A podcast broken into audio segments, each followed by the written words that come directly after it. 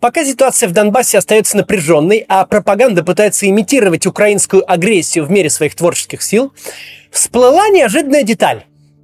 Граждане России оказались совсем не в восторге от перспективы оплатить войну и получить на свою шею еще пару дотационных регионов. Я говорю о реальных людях из числа тех, кто высказался на форумах и в комментариях, но не получает за это зарплату на одной из многочисленных фабрик платных комментаторов. Весь пафос о жертвенности русского народа ради геополитических амбиций и вставания с колен, столкнувшись с действительностью, не прошел эту проверку. Граждане гораздо сильнее, оказывается, переживают о своем достатке, гораздо больше устали от его падения, чем жаждут большой победы над страшной Америкой в лице Украины.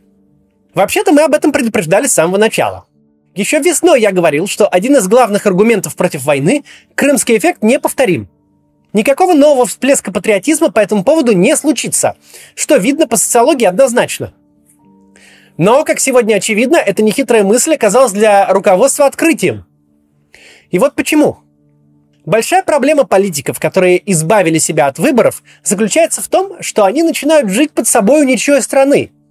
Им живущим в мире, где ничего особо не меняется, может быть совсем не вдомек, что 8 лет, которые отделяют 2014 год от сегодняшнего дня, это огромный срок, за который страна может радикально измениться.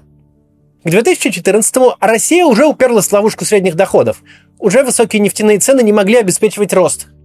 Уже была стагнация, но это была стагнация после десятилетия очень бурного роста и развития. Жизнь среднего гражданина в 2014 году была намного лучше, чем в 2004, 2005 или 2006. В совсем недавнем прошлом. Жизнь стала лучше. Тут идет большая красивая Олимпиада, где наша страна показала себя с лучшей стороны и как организатор, и как сборная. Большая геополитическая победа, утертый всему миру нос, это одно продолжает другое. К 2014 году успело вырасти лишь первое постсоветское поколение – для всех, кто старше 30 к этому времени, бывшие территории СССР естественным образом воспринимаются своими, а Крым – всесоюзной здравницей, жемчужиной в короне империи. Люди, у которых на советское время пришлись лучшие годы жизни, это подавляющая доля электората. К 2014 году нет никакого представления о последствиях подобных действий. Уровень жизни перестал расти, но он не падал уже 15 лет – нет явного понимания, чем грозят внешнеполитические кульбиты верховного начальника и что такое жизнь под санкциями. К 2022 году все не так. Во-первых, мы имеем уже 8 лет падения доходов. Жизнь людей не стала хуже в один миг, но на таком сроке уже очень хорошо видно, как упал ее уровень. В общественный обиход тихо и незаметно вновь вернулись дискуссии о стоимости еды и о платежках за ЖКХ. Людям все сложнее потянуть стоимость э, повседневной жизни в собственной стране. Все разговоры о том, что россияне готовы жертвовать доходами ради Донбасса, которые 8 лет назад вызывали бы восторг, сегодня вызывают гнев на круглолицего спикера с зарплатой в 10 раз выше средней в приличном регионе. Потому что одно дело гипотетически жертвовать гипотетическими деньгами, а другое – знать, как это бывает на самом деле, причем на протяжении долгого времени. Я уверен, что народ России сегодня поддерживает полностью наше постановление – и готовы отказаться не только от 13-й зарплаты. Речь идет о том, что более 600 тысяч человек на Донбассе уже являются гражданами Российской Федерации. Мы обязаны по Конституции защитить и обеспечить безопасность этих людей. Спасибо. За последние 8 лет успело вырасти уже второе постсоветское поколение. Сегодняшние 30-летние, 20-летние – это люди, которые уже не застали Советский Союз даже номинально – но сегодняшние 40-летние, самые многочисленные и важные для поддержки люди, родились в начале 80-х. Это мое поколение. Мы уже застали только агонию советской власти и только маленькими детьми. Мы уже застали только тот строй, который бодрым шагом шел к массовому голоду. Все наши воспоминания о первом поцелуе, о первой зарплате относятся уже к более поздним временам.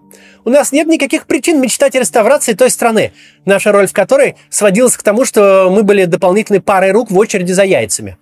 За 8 лет граждане очень хорошо прочувствовали реальную цену, которую приходится платить. Стало очевидно, что санкции и ограничения с обеих сторон – это не абстрактное какое-то зло, о котором так искрометно шутят по федеральным каналам, типа «не смешите Искандеры». Нет, это действительно ощутимые последствия. Прервемся на небольшую рекламу. Я несколько раз начинал вести YouTube канал. Сначала не получалось, я не мог уловить свою тематику, показов было мало. Я забрасывал. Теперь я понимаю, что на успех влияет множество факторов. Мы анализируем количество просмотров, состав аудитории, экспериментируем с названиями роликов и временем выхода. То же самое делает любой бизнес. Наши рекламодатели, например, обязательно мониторят результаты своих промо. Сколько людей посмотрели ролик, сколько перешли на сайт, а сколько сделали покупку. И этим занимаются интернет-маркетологи. Сейчас тысячи компаний ищут таких специалистов. И вы вполне можете им стать, работая из дома и зарабатывая по 100 тысяч рублей.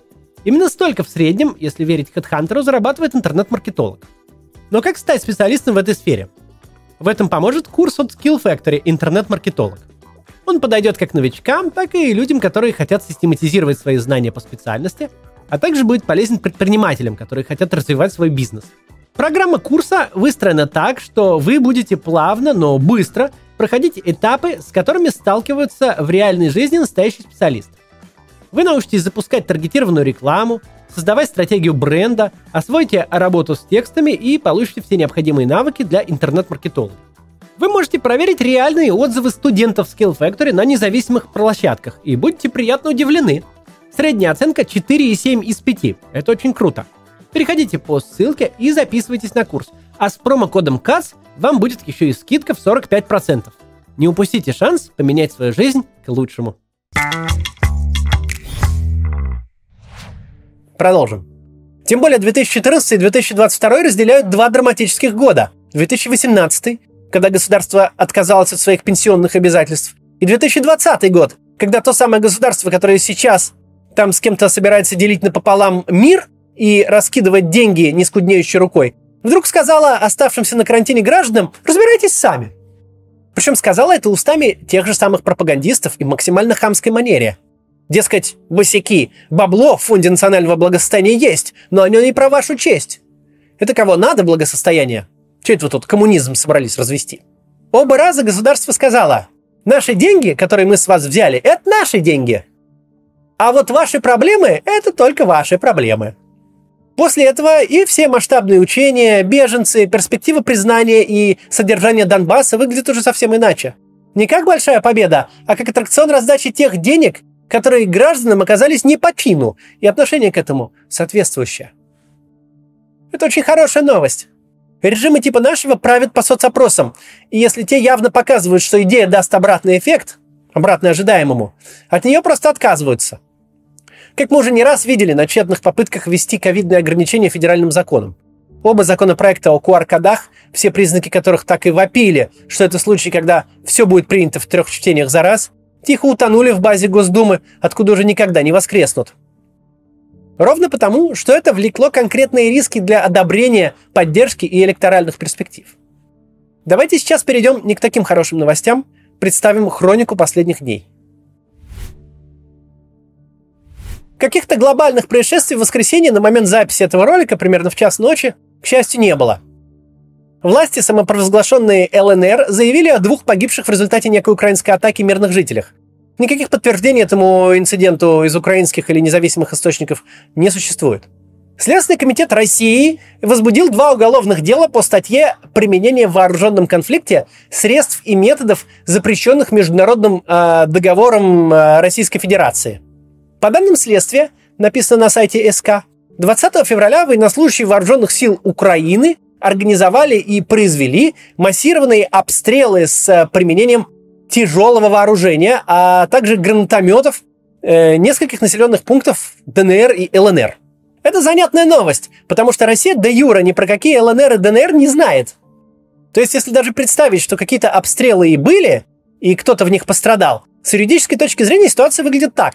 Украинские военные стреляли из украинского оружия по украинской территории, в результате чего были ранены украинские граждане. Причем здесь Следственный комитет России и почему эта история должна вообще хоть каким-то образом регулироваться Уголовным кодексом Российской Федерации, знает, пожалуй, только Бастрыкин. Ну, никаких внятных подтверждений, что этот обстрел вообще был и кто-то в нем пострадал, не поступало. Почти два часа продолжались телефонные переговоры Путина и Макрона. Судя по опубликованному на сайте Кремля пресс-релизу, никакого существенного прорыва не случилось. После Путина Макрон пообщался с Зеленским, тоже ограничившись общими фразами о необходимости прекращения огня и недопустимости провокации. Но в любом случае, худой мир лучше доброй ссоры, а переговоры, пусть даже и безрезультатные, лучше, чем стрельба из танков. Между тем, американские СМИ продолжают нагнетать обстановку.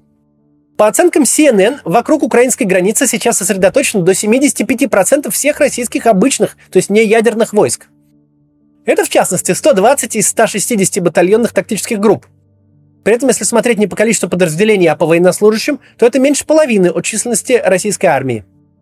Тем не менее, неназванный источник из американской администрации называет такое сосредоточение необычным – ну а телеканал CBS и вовсе утверждает, что у командующих российской армии уже есть приказ о вторжении, и в настоящий момент они прорабатывают детали наземной операции.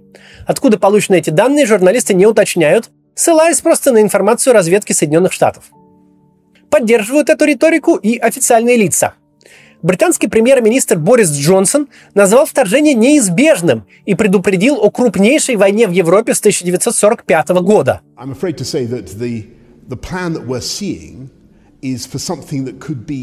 Really the, the biggest war in Europe since 1945, in, just in terms of sheer scale. Uh, you're looking at um, uh, not just an invasion uh, through the east, through the, through the Donbass, but uh, according to the intelligence, intelligence that we're seeing, coming down from the north, down from Belarus, and actually encircling uh, Kiev itself as Американское посольство в Москве, кстати, советует уже и проживающим в России гражданам США проработать пути выезда из страны из-за возросшей угрозы террористических актов в торговых центрах, на остановках транспорта и в других публичных местах в различных городах, включая Москву и Петербург, а также прилегающих к украинской границе регионах. На основе чего они выдали такую рекомендацию, тоже не очень понятно. Как часто бывает в последние недели, единственными, кто отрицает возможность начала войны в ближайшее время, остаются украинские власти – Министр обороны Украины Алексей Резников считает, что нигде по периметру украинской границы на текущий момент не сформирована ударная группировка российских войск. Поэтому говорить о нападении завтра-послезавтра неуместно. Впервые за последнюю неделю в конце у нас будет действительно благая весть. Очень хорошо видно, что пропаганда совершенно растерялась, встретившись в этот раз с любящим народом и его реальными потребностями. Она была прекрасно заточена на продажу ностальгии по СССР, на имперское противостояние со Штатами, на фантомную боль от приближения НАТО, на переключение повестки социально-экономических вопросов на нелепые конструкты мировой войны за биполярный мир. Но пропаганда явно не ожидала, что реальность к ней зайдет с другого фланга, что нельзя так просто взять и повторить 2014. Люди другие, темы другие. Ты им про Новороссию, а они тебе про то, что в Омске жить не на что. Нелепый тезис о том, что деньги – это не из ваших граждан карманов, а несчастные бюджетные миллиарды, больше не проходит. Во-первых, давно эта патерналистская модель с государством-родителем, который выдает на карманные расходы, не работает. Люди очень хорошо чувствуют, сколько в точности с них берут, и знают, что берут все больше. Во-вторых, не очень ясно, где был этот заботливый папа в тот момент, когда надо было не с соседом драться, а семью в тяжелый час кормить. Тогда папа прямо сказал, семья семьей, а денежки врозь. Вся украинская эпопея имеет и имела главную цель – заслонить собою внутренние проблемы от экономики до усталости от несменяемости. Поддержать падающий рейтинг перед тяжелыми выборами 2024 года, когда, имея честные 30% поддержки, нужно как-то выиграть в первом туре. Если она этого эффекта не хочет давать, если людей больше волнуют цены в магазинах, чем тот впечатляющий факт, что к нашему Путину аж целый Макрон приехал, а по телефону мы с Байденом мир делим, то и нафиг такую Украину, нафиг такой русский мир. Это дает нам надежду на то, что каким бы обострение ни было сейчас, оно будет спущено на тормозах. Что же сегодня, по косвенным данным, можно наблюдать. Будем надеяться, что так и будет. Ну и, конечно, будем следить. До завтра.